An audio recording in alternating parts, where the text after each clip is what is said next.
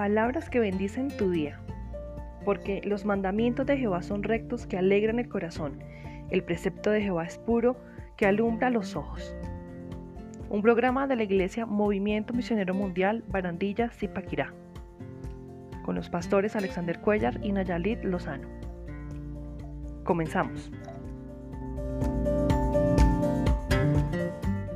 Dios les bendiga, amados hermanos, en esta mañana. Hermana Natalia, Dios les bendiga. Bienvenida a la casa del Señor. También doy la bienvenida a cada uno de los hermanos, de cada uno de los amigos que están conectados.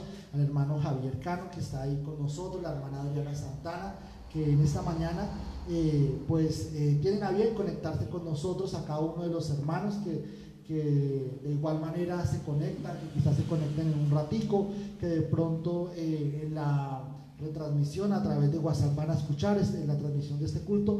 Bienvenidos, hermanos. Ustedes son parte del rebaño del Señor, pero también son parte de esta congregación. Damos gloria a Dios porque hoy nos permite iniciar eh, labores en este nuevo año 2021. Sabemos que eh, en este año pues grandes cosas hará Dios con cada uno de nosotros.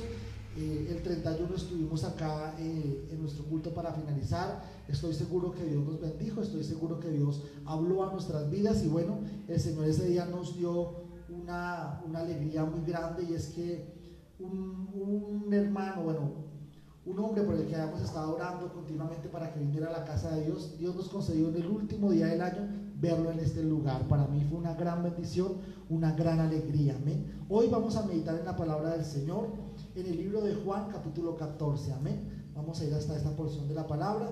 Es una porción muy conocida, pero que nos habla y nos trae diferencias. Hoy vamos a meditar por unos minutos en algunos textos de la palabra del Señor, sabiendo que la palabra de Dios es viva y eficaz, entendiendo que la palabra del Señor trae para nosotros refrigerio, trae consuelo, trae exhortación, pero también edificación sabiendo que muchas veces la palabra del Señor nos amonesta y nos corrige cuando es necesario, pero también nos consuela y nos sana cuando tenemos la necesidad de consuelo y, sanidad de parte de Dios. Yo quiero, hermanos, que vayamos eh, al versículo 4. Voy a leerlo yo para ustedes y luego lo leen las hermanas que están en este lugar y los, pues, los que están en las redes lo pueden buscar en su Biblia, qué bendición. Sabemos que algunos no, no pueden estar aquí por causa de pronto de enfermedad, de pronto por sus horarios laborales. La oportunidad de congregarse, no se pierda esa oportunidad. Pasaron meses en que la casa del Señor estuvo cerrada, ahora que está nuevamente abierta, que las puertas están como dicen de par en par, aproveche hermano la oportunidad, porque no sabemos si quizás en unos meses vuelvan y manden cerrar nuevamente las puertas. No es una amenaza, es una manera de decirles, hermanos, que hay que aprovechar bien el tiempo, como decía la palabra. Entonces, leemos en el nombre del Padre, del Hijo y con la unción del Espíritu Santo. Amén. Juan 14, 4. Dice la palabra, y sabéis a dónde voy y sabéis el camino. Ustedes. ¿El mismo texto? Sí, el mismo texto sabes a dónde voy y sabéis el camino. Les invito para que estemos haciendo una oración, suplicándole a Dios su presencia, rogándole que nos instruya, que nos enseñe, que use mi vida en esta mañana para traernos una palabra de edificación. Oremos. Poderoso Dios y Padre Santo, yo alabo y bendigo tu nombre porque tú eres bueno, porque eres fiel y verdadero. Gracias, mi Señor, porque hoy podemos, Señor amado, con nuestros brazos levantados, Señor, adorar y bendecir tu nombre. Hemos proclamado que tú eres la fuerza de nuestra vida. Hemos adorado tu nombre y reconocido, Señor, que tú nos has llenado de gozo, que tú nos has llenado de bendición de vida. Ahora, Señor, nos sentamos a tus pies, Señor, para recibir tu enseñanza, tu consejo, para suplicarte que hoy nos enseñes una vez más yo te ruego en el nombre de Cristo Jesús que tú nos instruyas. Yo te ruego en el nombre poderoso de Cristo Jesús que tú exhortes, edifiques, consueles, amonestes que uses mi vida, Señor, para traer bendición a este pueblo. Tú sabes necesito. Tú sabes que enteramente dependo de ti para poder proclamar la palabra, Señor, para poder transmitir esta verdad que no tengo en mi valor, ni fuerza, ni sabiduría, Señor, porque todo eso es vano, todo eso es nulo, Señor, ante tu unción y tu gracia, ante la sabiduría que proviene de lo alto. Por eso yo te ruego, Señor, que traiga sabiduría a mi vida, tu unción y tu gracia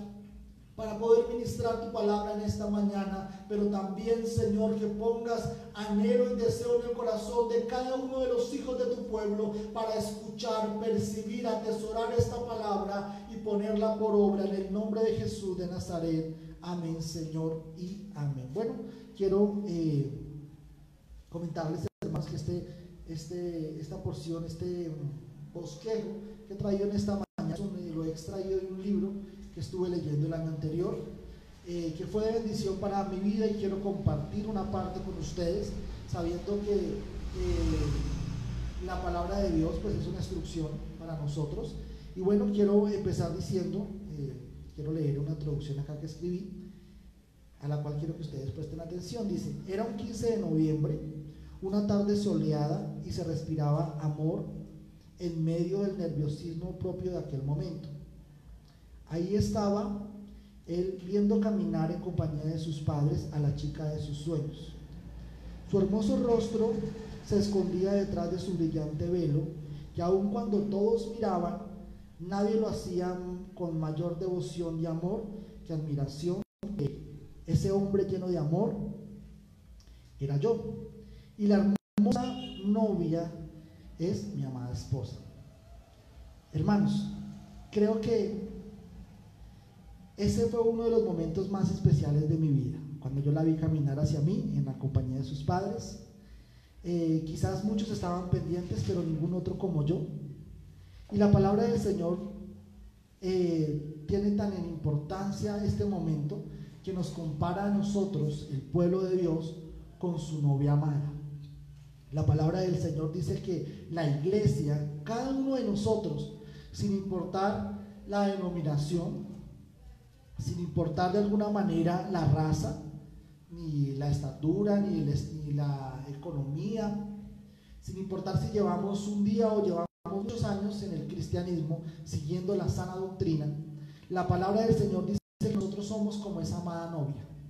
Ese 15 de noviembre del 2014, hermanos, quedó grabado en mi corazón y sé que para muchos que ya eh, han han pasado por este feliz momento, ese momento de su boda, ese día especial, ese momento cuando estaban esperando, eh, nosotros esperándolas a ellas o ellas eh, en el momento que se encontraron con Él, pues es un momento muy especial, es un momento muy hermoso. Y la palabra del Señor nos dice, bueno, así como es ese momento de matrimonio, así como es ese, ese, ese vínculo que hay entre, entre el esposo y la esposa, así debe ser el vínculo que hay entre la, entre la iglesia y el Señor Jesucristo. Sabemos que la palabra del Señor específicamente, eh, eh, la que fue escrita en este periodo, fue en medio del pueblo judío. El Señor Jesús estaba en medio de los judíos, en medio del pueblo de Israel y por eso él continuamente tomaba ejemplos de la vida diaria de ellos para poderles transmitir y enseñar la palabra del Señor. Y aunque algunos en su mayoría no entendieron el Evangelio y aunque en su mayoría no comprendieron las enseñanzas del Señor, hoy nosotros, por la misericordia de Dios, podemos estudiar esta hermosa palabra, estas hermosas enseñanzas y poder tomar para nuestra vida una enseñanza especial. Podemos tomar para nosotros lo que el amado Señor Jesucristo quería transmitirnos a través de la palabra del Señor. En el pueblo judío hay una serie de cosas que deben pasar antes de que la pareja se una en matrimonio. Algunas de esas cosas nosotros los cristianos las hacemos todavía.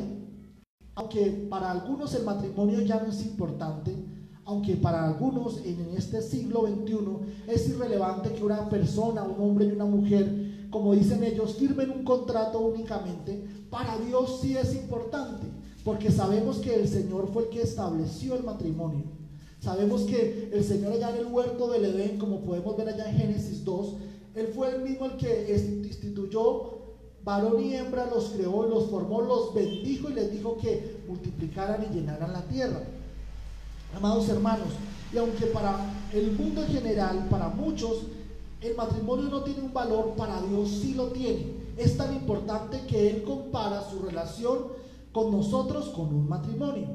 El matrimonio judío tenía seis pasos eh, para que se llevara a cabo. Vamos a ver rápidamente eh, estos pasos y vamos a compararlos con nuestra relación con nuestro amado Señor. Entonces, lo primero que se hacía en medio del cortejo, en medio de, ese peregrinaje, de ese momento, para que se diera a cabo un matrimonio judío, era que se arreglaba el matrimonio y se elegía la novia. Esto era lo primero que hacía en esa época, en la época del Señor Jesucristo, y aún hoy en algunas partes del Medio Oriente, específicamente en Israel, los papás escogen, los que son un poco más eh, tradicionales, escogen el esposo y la esposa para sus hijos. Hacen como una, como una serie de arreglo. Amén. Dice la palabra del Señor y la, historia que ellos eh, concretaban. Encontramos, por ejemplo, eh, de alguna manera que se arreglaba este matrimonio para que ellos eh, pudieran en algún momento contraerse, era como una especie de negociación. Usted diría, bueno, pero es que eso hoy en día pues no está bien. Pero si lo traemos a la palabra del Señor, si sabemos lo que el Señor, si lo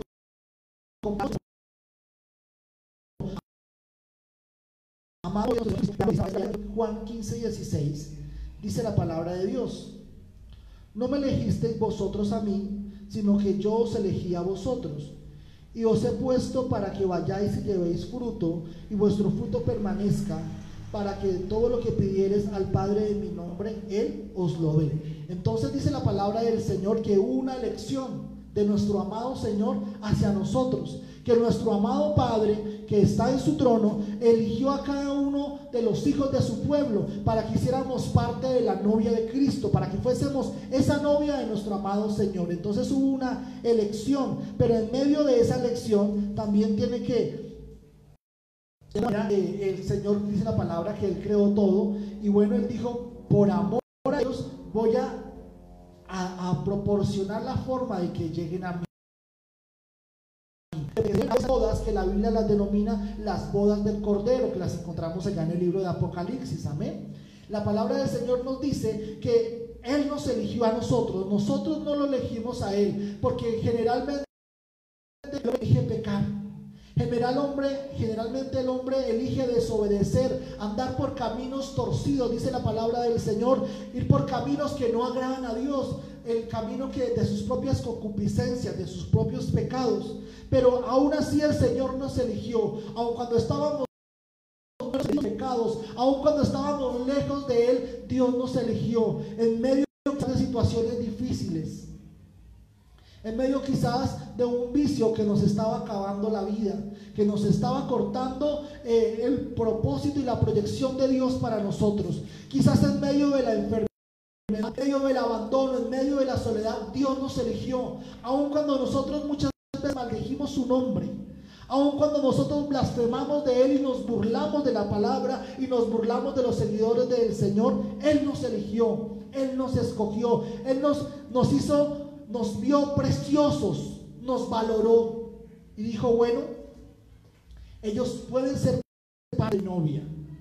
Ellos pueden cambiar con eh, el poder de Cristo, con el amor, con el, conocimiento de la palabra, pueden llegar a ser diferentes. Y por eso el Señor nos eligió. Si quizás a usted en algún momento lo han rechazado, si quizás en, en algún momento usted fue el que no escogieron, me pasaba a mí continuamente cuando yo estaba en el colegio. A mí nadie me, a mí en los partidos de fútbol nadie me escogía. Yo siempre era el que dejaban para el gol. Y eso es triste. De alguna manera a mí yo creo que por eso es que no me gusta el fútbol. No me gusta mucho. No me gusta de hecho. Y siempre, lo, siempre era el que estaba ahí, esperando a ver de pronto quién metía el gol. O a veces cambiaban un buen jugador por tres el malo. Amén. Pero si quizás alguien no nos eligió en algún momento, quizás no fuimos el hijo preferido, porque a veces eso pasa lastimosamente en los hogares que no debería ser así. O de alguna forma también puede ser percepción, pero si quizás usted no fue el hijo elegido, fue el que rechazaron, al que quizás le daban el pedacito de carne más pequeño, o llevando las cosas un poco más trascendentes, si quizás a usted fue el que no le dieron amor sus papás, para el otro hermano sí había cosas nuevas, pero para usted siempre había lo que sobraba, o no importaba su bienestar, el Señor sí lo elige a usted. El Señor sí lo ama a usted por sobre todas las cosas, sin importar los errores que hayamos cometido, sin importar lo lejos que hemos andado de Dios, sin importar las circunstancias por las que hemos pasado, Dios nos elige. Dios eligió. Y no porque seamos mejores, porque seamos lo más sobresaliente, porque la palabra del Señor dice que de lo vil y menospreciado escogió Dios para avergonzar a los sabios y a los importantes. Dios los elige, hermanos. Si usted en esta mañana está en este lugar, si usted en esta mañana me escucha a través de los medios de comunicación, si usted a un día levantó su mano, hizo la oración de fe, aceptó al Señor Jesucristo, no fue porque usted lo quisiera hacer sencillamente, sino porque Dios propició el momento, porque Dios ya lo había elegido. Desde antes de la fundación del mundo, el Señor ya lo había escogido. Entonces, amado hermano y amado amigo, si quizás a usted alguien lo rechazó, un hombre o una mujer, sus propios hijos, la sociedad lo ha rechazado, Dios lo elige a usted. Dios lo escoge a usted por todo. Si usted fuera la única persona en el mundo a la que se la única persona que necesitara que eh, viniera al Salvador, el Señor Jesucristo había venido al mundo para darle salvación a usted. Porque para Dios cada uno de nosotros somos importantes. Cada uno de nosotros somos valiosos sin importar el dinero o la posición que tengamos. Pero el segundo paso hacia, hacia una boda en el tiempo judío era pagar una dote por ella. Era necesario que el novio pagara al papá de la novia, en este caso, una dote por ella. ¿Por qué? Porque para el pueblo judío lastimosamente la mujer era vista como, eh, como una como parte eh, de los enseres. ¿Por qué? Porque las mujeres trabajaban, porque las mujeres producían, por los quehaceres del hogar, por todas las cosas que ellas podían de alguna manera eh, ofrecer en la casa. Entonces, pues eran vistas como, como, una, como algo de primera necesidad, como un bien. Gracias, por eso la, ayuda idónea, gloria al Señor. Eran vistas como un bien. Entonces era necesario que el que se quería casar pagara al papá, como que dice, bueno, yo me llevo a su hija, yo, yo, me, yo me la llevo a ella, pero aquí tiene esta parte que es como una, como una, una retribución. Eh, un ejemplo bíblico que encontramos acerca de esto es Jacob, que lo encontramos allí en Génesis 20, eh,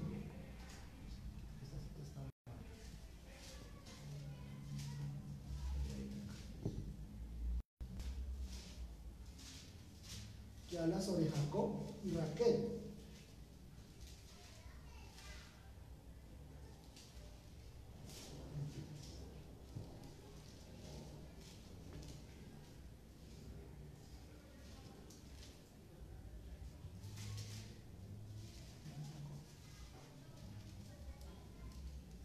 Perdón.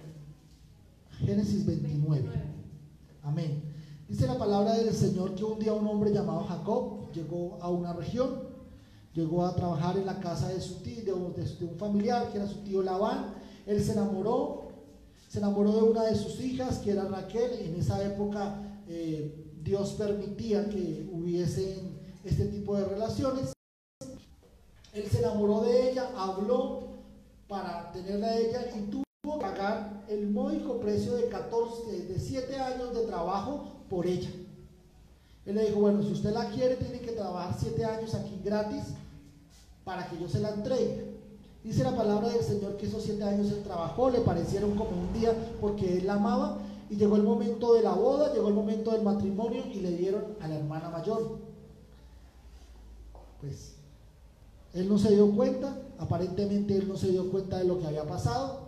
Al otro día hizo el reclamo y le dijeron, bueno, aquí no se acostumbra primero a la, a la menor y luego a la mayor. Si quiere a la, a la menor tiene que trabajar otros 7 años, le tocó trabajar 14 años por una mujer. Esa fue la dote que él tuvo que dar para poder eh, quedar con Raquel. Amén. La palabra del Señor nos muestra, y hay otros ejemplos bíblicos, los cuales no quiero entrar, que era parte del rito judío, era parte de la, de la ceremonia que ellos llevaban a cabo para poderse, llevar, para poderse llevar a cabo una boda. La palabra del Señor nos enseña que nuestro amado Señor Jesucristo, que es el novio de la iglesia, Él también pagó un precio por usted y por mí. Él pagó esa dote para podernos adquirir. La palabra del Señor nos enseña que Él pagó con su vida, con su sangre, por usted y por mí. Ese fue el precio que usted y yo le valimos al Señor Jesucristo para podernos hacer su novia. La palabra del Señor allá en Primera de Pedro capítulo 1,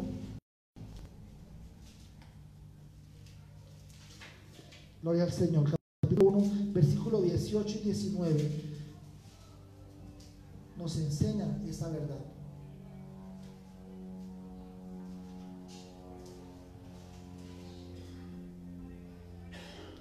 Dice la palabra del Señor, sabiendo que fuiste rescatados de vuestra vana manera de vivir, la cual recibiste vuestros padres, no con cosas corruptibles como oro o plata, sino con la sangre preciosa de Cristo, como de un cordero sin mancha y sin contaminación. Entonces, ¿qué dice la palabra del Señor? Que nosotros como novia del cordero, nosotros la iglesia de Dios, no fuimos pagados con plata o con oro, o con años de trabajo, como en el caso de Raquel, sino que nosotros fuimos pagados con el precioso precio de la sangre de nuestro amado Señor Jesucristo. Él la entregó. La palabra del Señor dice, el Señor Jesucristo decía, a mí nadie me quita la vida, yo mismo la pongo. La pongo por amor a ustedes porque Él sabía que este era el único precio, el único pago que se podía recibir a causa del pecado porque sabemos que el pecado hizo una separación entre el hombre y Dios. Entendemos y vemos en la palabra de Dios que a través de los siglos que pasaron después de la creación de Adán y Eva, después de que ellos cayeron, el hombre estuvo separado de Dios, que se necesitaba alguien que redimiera, alguien que pagara un precio, pero era un precio de, eh, la sangre de un hombre que no pecara, una sangre perfecta sangre preciosa. Y solo el Señor Jesucristo, que es Dios hecho hombre, pudo tener una vida en 33 años sin pecar. Sin transgredir la, ley del Señor. Por eso esa sangre tiene ese gran precio. Y a través de esa sangre del Señor Jesucristo, que Él derramó allá en la cruz del Calvario, gota a gota por usted y por mí, es que nosotros hemos sido pagados para poder ser salvos Sabe, hermano, esa preciosa sangre no solamente nos salva, sino que también nos guarda, porque a través de esa sangre el enemigo no se puede acercar a nosotros. Amado hermano, el Señor pagó ese precio precioso por usted y por mí. El Señor dio lo que era necesario.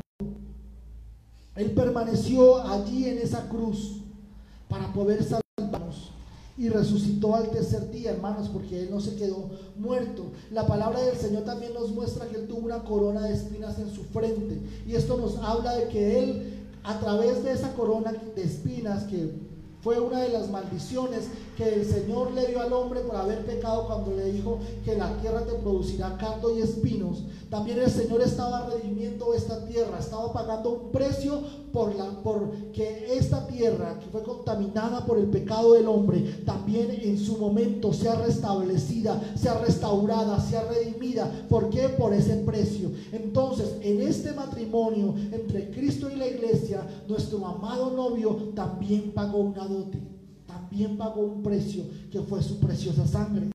De esto, hermano, el tercer paso es que viene una elección mutua. Porque en el primer paso veíamos que eh, la novia había sido elegida. Pero aquí, hermano, en el tercer paso tiene que haber una elección mutua. Porque si la novia decía, no, yo no me quiero casar, pues dependiendo del papá, en el caso los judíos, pues podía no llevarse a cabo la boda. Sabemos, hermanos, eh, hay un caso en la Biblia que es el momento de Isaac y Rebeca, que lo encontramos allá en Génesis 24, que son los papás de Jacob. Vemos que allá en Génesis 24, la palabra del Señor nos dice, perdón, que Abraham mandó a un siervo a buscar esposa le dio la dote, que era una cantidad de oro, que era una cantidad de animales cargados con grano y bueno, eh, animales también. Lo envió y le dijo, bueno, vaya hasta, cierta casa, va ustedes, va, a ir allá a, ese lugar, va a buscar y tráigame una esposa para mi hijo. Génesis 24. Amén. Dice la palabra del Señor que Dios le apareció una mujer que se llamaba Rebeca la puso a prueba, eh, eh, ella le dio agua para los camellos, lo llevó para su casa. Estoy tratando pues de resumir lo más rápido posible. Dice la palabra del Señor que eh, este hombre habló con el, con el papá, le propuso, le, dio pues la dote. Y bueno, dijeron, bueno, vamos a llamar a Rebeca a ver Rebeca qué dice. Entonces veamos 4.8. ¿Qué dice? Dice, y si la mujer no quisiera venir en pos de ti, serás libre de este mi juramento, solamente que no vuelvas allá a mi hijo. Eso fue lo que Abraham le dijo al siervo. Si la mujer no quiere venir, pues usted tranquilo porque usted ya hizo su parte. Esto nos muestra que la mujer tenía que decir sí o decir no.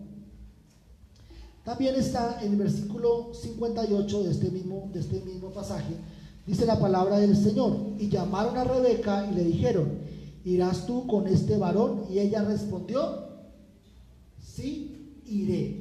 Entonces, ¿qué vemos acá? Que la elección, la mujer tiene que elegir. Y si lo ponemos en nuestro contexto en cuanto a Jesucristo y nosotros como la iglesia, hermanos, esto nos deja ver y nos enseña que nosotros como pueblo de Dios debemos elegir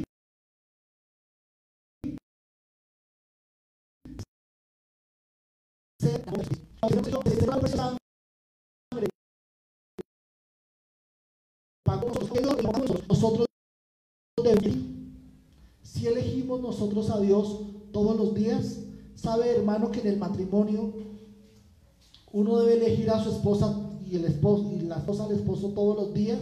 Yo elijo ser fiel todos los días. Yo elijo ser amoroso. Yo elijo ser un buen proveedor. La mujer elige ser una ayuda idónea, una mujer sabia. La mujer elige ser una mujer hacendosa en su casa, una mujer cariñosa. Porque si nosotros dejamos esas, dejamos de elegir las cosas buenas y por el contrario elegimos lo malo, elegimos los reproches, elegimos la grosería, elegimos la infidelidad, pues hermano, el matrimonio tarde o temprano se va, se va deteriorando hasta que se acaba. Así pasa con la relación que tenemos nosotros como la novia de nuestro Señor Jesucristo. Nosotros debemos elegir a Dios todos los días. Debemos elegir vivir para nuestro Dios. La salvación no se paga con ningún acto que nosotros hagamos. La salvación no es por obras para que nadie se gloríe, dice la palabra del Señor. Yo no oro para ser salvo. Yo no vengo a la iglesia para ser salvo. Yo no doy la ofrenda ni lo que le corresponde al Señor para ser salvo. Yo hago todo eso porque amo a aquel que me salvó. Yo oro, yo leo la Biblia, yo hago el bien a mi prójimo, yo ayuno, yo oro, yo soy fiel en la parte financiera con, con Dios porque lo amo, porque lo elijo a Él, porque entiendo que eso le agrada, porque entiendo que eso me acerca a Él. Porque cuando yo oro me conecto con Dios. Cuando yo leo su palabra lo conozco. Aprendo de Él sé lo que Él piensa, sé lo que Él quiere de mi vida, también sé todo lo que Él me puede dar. Entonces, amados hermanos, la palabra del Señor nos dice que nosotros debemos hacer una lección. ¿Qué elige usted, amado hermano? Amado hermano, ¿qué elige usted? Porque yo, yo soy de, los, de las personas que, creen, hermano. O yo no creo eso, hermano, de que Dios, eh, los niños nacen y elige a unos y a otros no. Entonces nacieron 10 niños hoy y, este va a ser salvo, este no. Este salvo, este no. La palabra del Señor dice en Juan 3, dice de tal manera amó Dios al mundo para que todo aquel, todo, y eso incluye a todos, porque el Señor no es exagerado, Él es preciso. Y si el Señor dijo todos, son todos, amén. Pero realmente lo que pasa es que el hombre muchas veces no elige a Dios. El hombre elige la religiosidad. El hombre elige quizás una liturgia, una tradición, pero no elige al Dios de la palabra. Quizás el hombre elige a los placeres y dice, cuando ya esté a punto de morir, en ese momento ahí sí me vuelvo a Dios. Y se pasa toda su vida apartado de Dios, queriendo decir, no, es que yo soy muy joven tengo que disfrutar la vida, sin importar, sin importar todo lo que el Señor Jesucristo ya pagó por usted y por mí. Entonces, amado hermano, nosotros sí elegimos a Dios. La palabra del Señor en Deuteronomio 30, 19 dice, yo pongo delante de vosotros la maldición y la bendición. Escojan. La bendición si cumple los, los mandamientos de Dios, pero la maldición si por el contrario no los cumple, si por el contrario se alejan, si por el contrario hacen como aquellos que tienen dioses paganos y nosotros podríamos decir como cristianos, no, pero yo ya no adoro imágenes, yo ya no tengo santos en la casa, no tengo repisas, no prendo velas. Pero hermano, muchas veces un ídolo y un Dios ajeno puede ser aún, podemos ser aún nosotros mismos, nuestro propio cuerpo, nuestro esposo, nuestros hijos, el, el el conocimiento. ¿Cuántos anteponen a Dios al conocimiento? Y dicen, no, pero es que la ciencia esto y aquello, y dejan a Dios a un lado. ¿Para cuántos es más importante eh, quizás el tener y amontonar dinero que buscar, venir a la casa de Dios, darle tiempo a Dios? ¿Para cuántos? Hermanos, si elegimos nosotros a Dios, el Señor nos pregunta en esta mañana, así como le preguntaron a Rebeca, en el momento que venga el novio, ¿usted irá con él? Allá, allá en su corazón, hermano, responda. Usted, cada uno de nosotros, respondamos.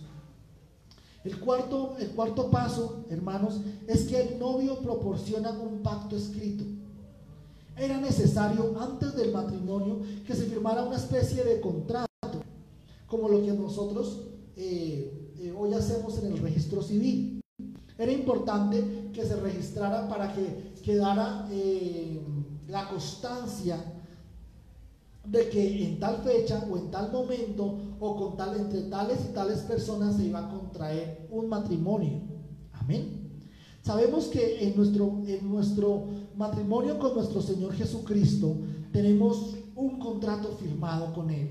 El Señor con su propia voz, el Señor con su propia inspiración eh, creó este contrato precioso que lo encontramos aquí, en la palabra del Señor aquí en la palabra del Señor que tiene promesas para usted y para mí. Porque, amados hermanos, si no fuera así, no tendríamos pero a través de la palabra del Señor, usted y yo podemos tener seguridad de que somos parte de la novia del Cordero, de que usted y yo debemos esperar a nuestro amado novio, que un día vendrá por nosotros. Quiero que vayamos allá a segunda de Corintios. Nuevo Testamento, segunda carta a los Corintios, capítulo 1, versículo 20.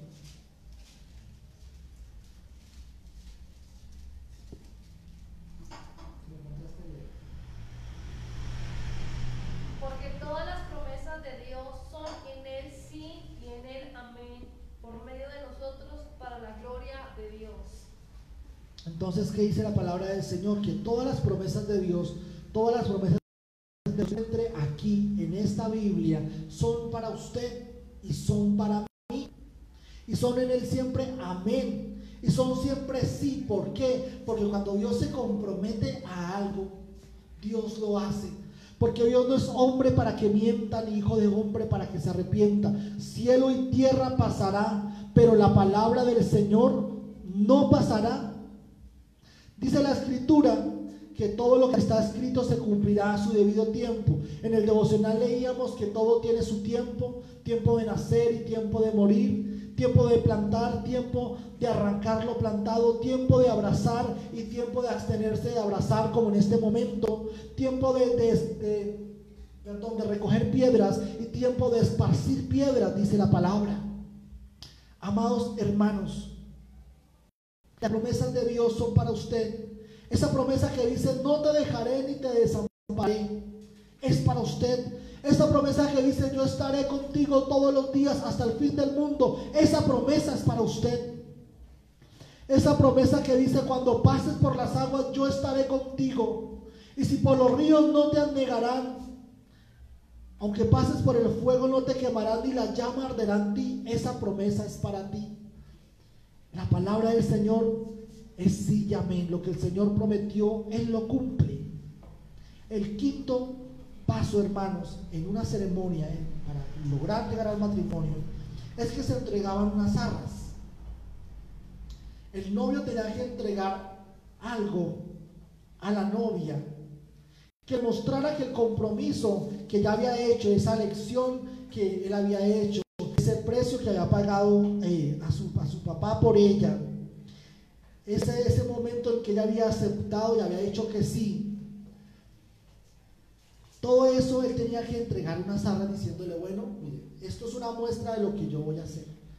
Esto es una muestra de lo que va a pasar. Hoy en día eso equivale al anillo de compromiso. Por eso nosotros los cristianos, cuando una pareja de jóvenes eh, dicen que se quieren casar, nosotros decimos, bueno, propóngale matrimonio, entréguele un anillo, muéstrele que usted quiere casarse con ella. Y si usted ha visto, hermano, a una mujer comprometida, si ella mantenía la mano en el bolsillo o acá en el bolso, después de que se pone el anillo de compromiso, hermano, ella busca la manera de mostrar. Le saca fotografías, hoy en día la, pues, las publica por Facebook. Y eso no está mal, porque es una manera de decir, soy una mujer comprometida. Todavía no está casada, ¿cierto? Todavía ya no es, todavía no es la esposa de o la señora de, pero ya está comprometida. Es como decir, ya está separada ya está apartada, está esperando solamente que llegue la fecha, que llegue el momento, pero ya, si muchos tenían esperanzas en ella, y de hecho en la ceremonia de compromiso que hacemos aquí en la iglesia cristiana, ese día se le dice, bueno, aquí está el hermano Pepito, las que estaban orando por el hermano Pepito ya no oren más porque a partir de hoy está comprometido con la hermana Pepita. Ya pierdan esperanzas porque ya se comprometieron el uno con el otro. Eso pasaba en las ceremonias y pasa hoy en día. Pero en nuestro matrimonio con nuestro Señor Jesucristo, la palabra del Señor nos enseña que las arras que Él nos dio es el Espíritu Santo. Los dones del Espíritu Santo, amén. Esta es la garantía que nosotros tenemos de que eh, este matrimonio, estas bodas del Cordero se van a efectuar en algún momento, cuando el Señor lo diga, cuando Él lo determine. ¿Dónde encontramos esto? Allá en 2 Corintios 1, 22.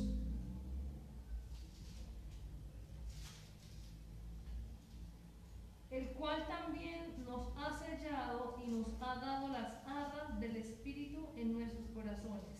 Amén. Entonces, ¿qué dice la palabra del Señor?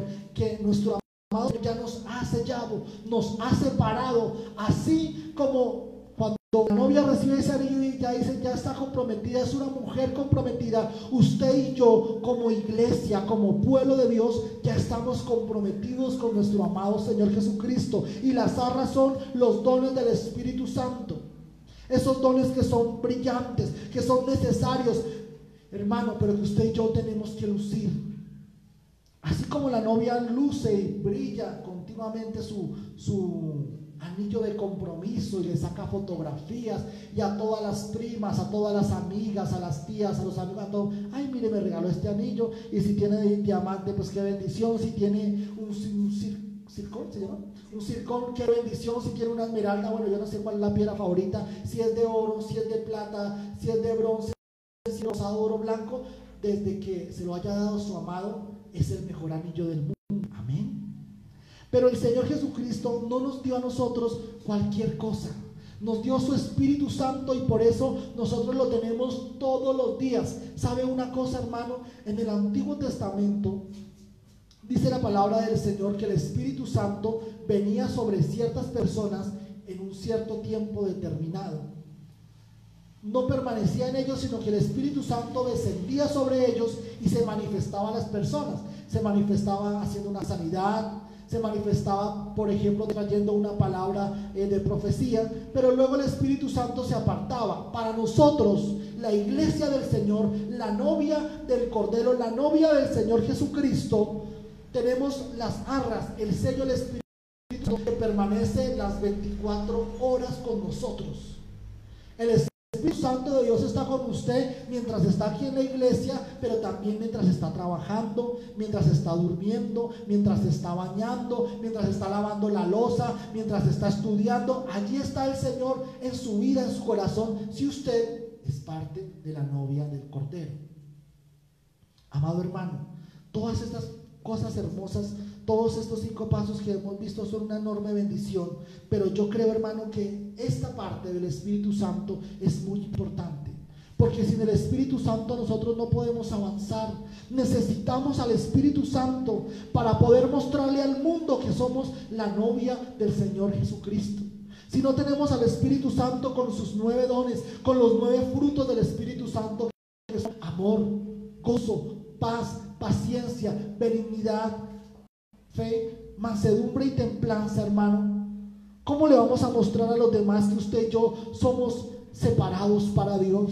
Que ya estamos comprometidos para poder un día estar en las bodas del Cordero. Por eso, amado hermano, cuando usted llega a Cristo, cuando usted levanta su mano, cuando usted levanta su mano,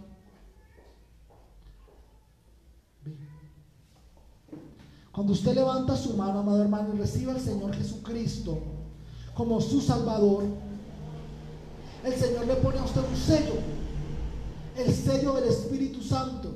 Y a donde quiera que usted vaya, usted lo tiene y de pronto físicamente usted no lo ve. Pero en el mundo espiritual, que es más real, que usted y yo estamos viendo ahora, se puede notar ese que dice, mire, ese que vaya, o ese niño o esa niña que vaya esa mujer o ese hombre que vaya, él es un hijo de Dios. Tiene el sello del Espíritu Santo. Y cuando usted recibe el bautismo del Espíritu Santo, hermano, que es un momento glorioso y maravilloso y que solamente se necesita que usted viva para Dios, usted lo crea que lo va a recibir y se lo pida a Dios y Dios se lo va a dar. Hermano, en ese momento es como si le entregaran ese gran anillo. Yo no sé, hermano, es que no, no sé con qué compararlo porque el oro es poco. Los diamantes del mundo son pocos para compararlo con, con la grandeza y con lo que significa tener al Espíritu Santo de Dios obrando en nuestras vidas. Si usted dice, bueno, eso se escucha muy bonito, pero yo no lo he vivido, que hoy oportunidad para decirle a nuestro amado Dios, Señor, yo quiero más de tu Espíritu Santo. Yo quiero sentir eso que el pastor predica. De eso que dice que se siente maravilloso, que es glorioso, yo quiero sentir. Y como eso es para todos, los que somos hijos de Dios, Dios se lo puede y se lo quiere dar. Entonces, amado hermano, estas son las arras. El sexto paso, hermano, que son los desposales o el compromiso como tal, es cuando ya todo se vuelve oficial. En los judíos eh, ellos tenían la costumbre en, este momento, ellos hablaban algo y era que el novio y la novia se separaban por un tiempo. Pero ¿por qué? Si ya se habían comprometido, si ya se habían elegido uno al otro, si ya habían firmado de alguna manera como un contrato, si ya eh, de alguna forma habían arras para este matrimonio. ¿Saben por qué se separaban, hermano? Porque el novio tenía que irse para la casa de su papá y prepararle un lugar a la novia. Esta es la costumbre judía. Bien fuera que él construyera una casa propia o que él agrandara y extendiera la casa de su papá. Por eso el novio se iba diciendo las siguientes palabras. Voy a preparar un lugar por si me, pero porque si me voy regresaré de nuevo por ti. Eso era lo último que escuchaba la, la prometida antes de que su novio se separara de ella. No que no se encontraran, no que no se vieran, sí se veían, pero ya no estaban juntos. Usted dice, después de todo esto que acabaron de hacer, de todo esto que acabamos de estudiar, ya el novio estaba separado de su novia y llegaba el momento de la boda. Hoy nosotros ponemos una fecha. En, la, en estas épocas de Jesús, en algún tiempo, no había una fecha, sino que la novia tenía que estar preparada. De ahí la parábola de las diez vírgenes, de la que después vamos a estudiar, que estaban esperando al esposo. Pero estas palabras que les acabo de decir son muy similares, casi literales, a las que el Señor Jesucristo nos habló en el texto que leíamos al inicio de esta predicación. Vamos nuevamente a Juan 14, donde empezamos a estudiar la palabra en esta mañana. Y vemos cómo el Señor Jesucristo, faltando pocos días para que Él fuera crucificado, para pagar este precio del que ya hemos hablado, el Señor Jesucristo nos dejó escrito aquí en la palabra del Señor esas mismas, esas mismas palabras, esta misma frase que el novio judío le dice a la novia. Juan 14.1, dice la palabra del Señor. No se turbe vuestro corazón, creéis en Dios, creed también en mí. En la casa de mi Padre muchas moradas hay. Si así no fuera, yo os lo hubiera dicho, voy pues a preparar lugar para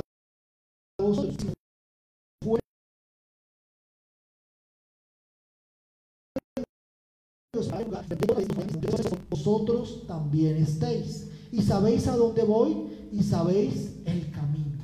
Vemos, hermanos, cómo en este último paso el Señor Jesucristo nos dijo, miren, no se preocupen, no se turben vuestros corazones, no se afanen, no se preocupen, eso quiere decir la palabra turbar. No se estremezca porque yo me voy, porque si yo me voy me voy a preparar un lugar para ustedes. Y en la casa de mi papá hay muchas moradas. Y no se refería al color, se refería a lugares específicos para cada uno de nosotros. Y, si así no fuere, yo os haré lugar, iré a preparar lugar para vosotros, donde podamos estar juntos. Y yo me voy, pero yo voy a regresar. Y eso usted y yo, como pueblo del Señor, como novia del Señor Jesucristo, estamos esperando. Que Él venga por nosotros nuestro amado novio, nuestro amado Señor Jesucristo, nuestro amado Dios, ya cumplió todos los pasos como lo hemos podido ver a través de la palabra. El paso a paso, como el buen novio, se comprometió con nosotros, nos eligió, nosotros lo elegimos, pagó la dote por todos nosotros, nos proporcionó las arras y ahora se fue a prepararnos un lugar un hermoso lugar donde dice la palabra que las calles son de oro y el mar es de cristal. Donde las puertas de las ciudades son piedras preciosas y los cimientos son oro. Eso lo encuentra ya en el libro de Apocalipsis, Pero estamos esperando a nuestro novio. Lo elegimos todos los días. Mire hermano todo lo que Él ha hecho por nosotros, por usted y por mí. ¿Lo esperamos? Hemos hecho esa lección por Él. Quizás muchos de los que se conectan en esta mañana o de los que escucharán luego no han elegido al Señor Jesucristo, no han hecho la oración de fe. Quizás usted dice, bueno, eso suena bonito, pero yo no soy parte. ¿Cómo hago para ser parte de la novia del Señor Jesucristo? ¿Cómo hago parte para, hacer, para ser parte de la iglesia?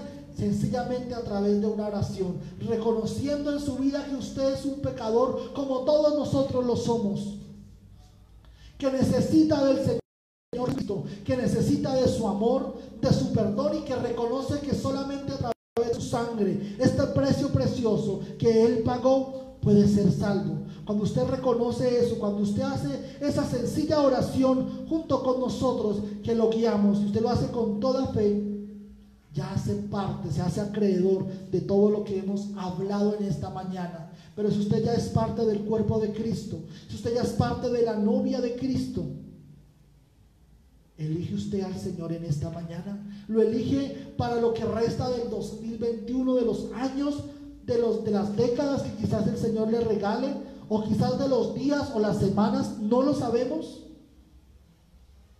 Muchos de los que lastimosamente este año perdieron la vida, ¿usted cree que a la fecha de hoy, que es 3 de enero, hoy es 3 de enero, el 3 de enero del pasado, ¿ustedes creen que muchas de las personas que fallecieron se imaginaban que ese era su último año? Yo creo que no. Yo creo que muchos todavía estaban eh, de pronto de paseo, quizás eh, retomando labores, eh, proyectándose, quizás tenían toda una serie de propósitos para este año, pero lastimosamente se les acabó la vida. El Señor dijo, ya no más. Permitió este tema del, del COVID, algunos otros murieron de otras cosas, porque no todos se murieron de COVID el año anterior, pero hermanos, hoy 3 de enero no sabemos qué sigue adelante, cuánto tiempo nos reste de vida, qué circunstancias van a cambiar, no lo sabemos. Pero lo que sí sabemos es lo que nos da el Señor, que hay un novio que nos está esperando, que ya tiene todo listo, todo preparado, que ya hizo todo el proceso, todo el protocolo, ya lo llevó a cabo con usted y conmigo. Pero nosotros de nosotros, amada iglesia del Señor, es la lección en esta mañana. Lo vamos a dejar aquí en el altar. Yo creo, hermanos, que lo más triste y más tremendo que me hubiera podido pasar a mí en mi vida es que ese día ella no hubiera llegado a casarse conmigo. Yo lo pensé, claro que lo pensé. De hecho, alguien le dijo, si usted en el último momento no lo quiere hacer, no importa. Que se pierda todo lo que ya pagamos, todo lo que hemos hecho, eso no importa lo que digan, no se casen. Y mi mayor temor era ese, que en el último momento ella me dejara ir en la con, todas mis, con todos mis seres queridos mirando mi gran tristeza. Yo pensé y dije, yo creo que yo de eso no me levantaría. Gracias a Dios y a mi esposa que ella llegó y aceptó. Y hasta el día de hoy estamos caminando juntos.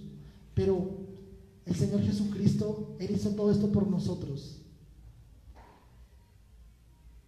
¿Qué pasaría si usted y yo lo dejáramos plantado en el altar? ¿Cómo se sentiría el Señor Jesús? después de que pagó con su sangre, con su vida, con todo, nos proporciona todo, nos da las arras del Espíritu Santo, nos da su, defensa, su amor, su misericordia, sus promesas, su palabra, su, su fidelidad. No lo dejemos plantado en el altar, no seamos novias fugitivas, hermano. De hecho, así se llamaba el capítulo del libro que les estoy hablando.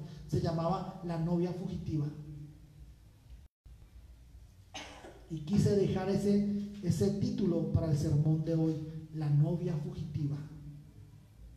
No seamos usted y yo la novia fugitiva del Señor Jesucristo.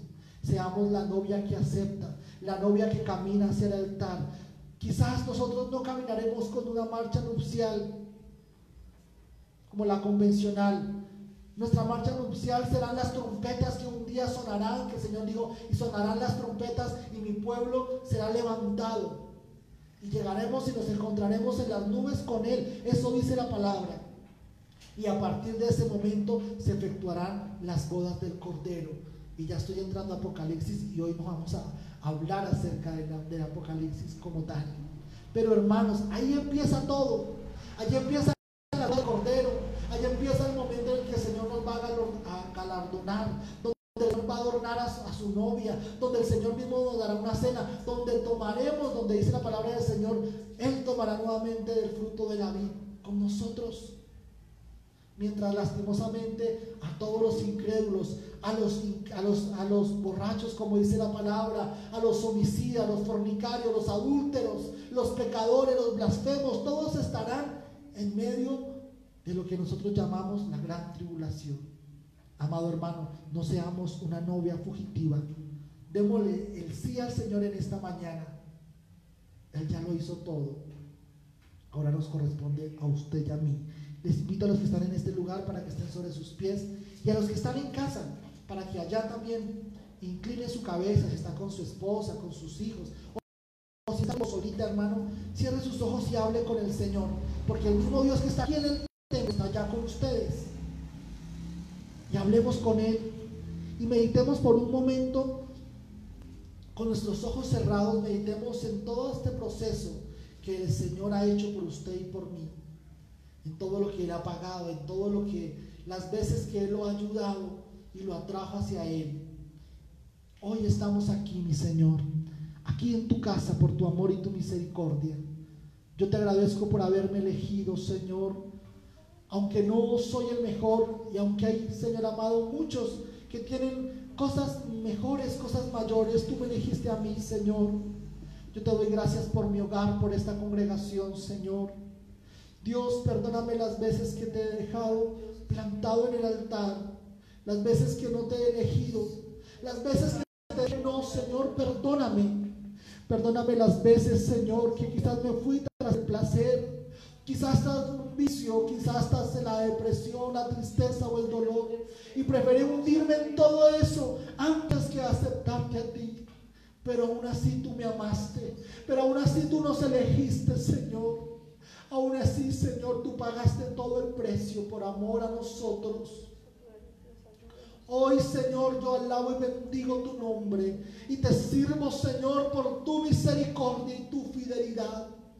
Te ruego, Señor, que me ayudes para que yo te elija todos los días, para que te elija, Señor, a la hora yo del cielo de decidir cualquier cosa, a la hora de caminar o de detenerme, a la hora, Señor, de salir o de entrar en cualquier lugar, que yo te elija a ti primero, que tú seas todo para mí, el dueño de mi vida, el dueño de mi hogar, el dueño de mis palabras, el dueño de pensamientos, el todo de mi corazón, Señor, el propósito más grande de mi vida sea, Señor, honrarte, sea retribuir y esperarte. Yo te espero, Señor. Toca el corazón de tu pueblo, de cada uno de tus hijos, para que ellos también te esperen ansiosamente, para que se incremente el amor, para que podamos ver todo eso hermoso que tú has hecho por nosotros. Yo te alabo y te bendigo en esta hora, porque tú eres fiel y verdadero, Señor. Gracias por todo lo que tú haces en el nombre de Jesús. Amén, Señor, y amén. También quiero hacer una oración con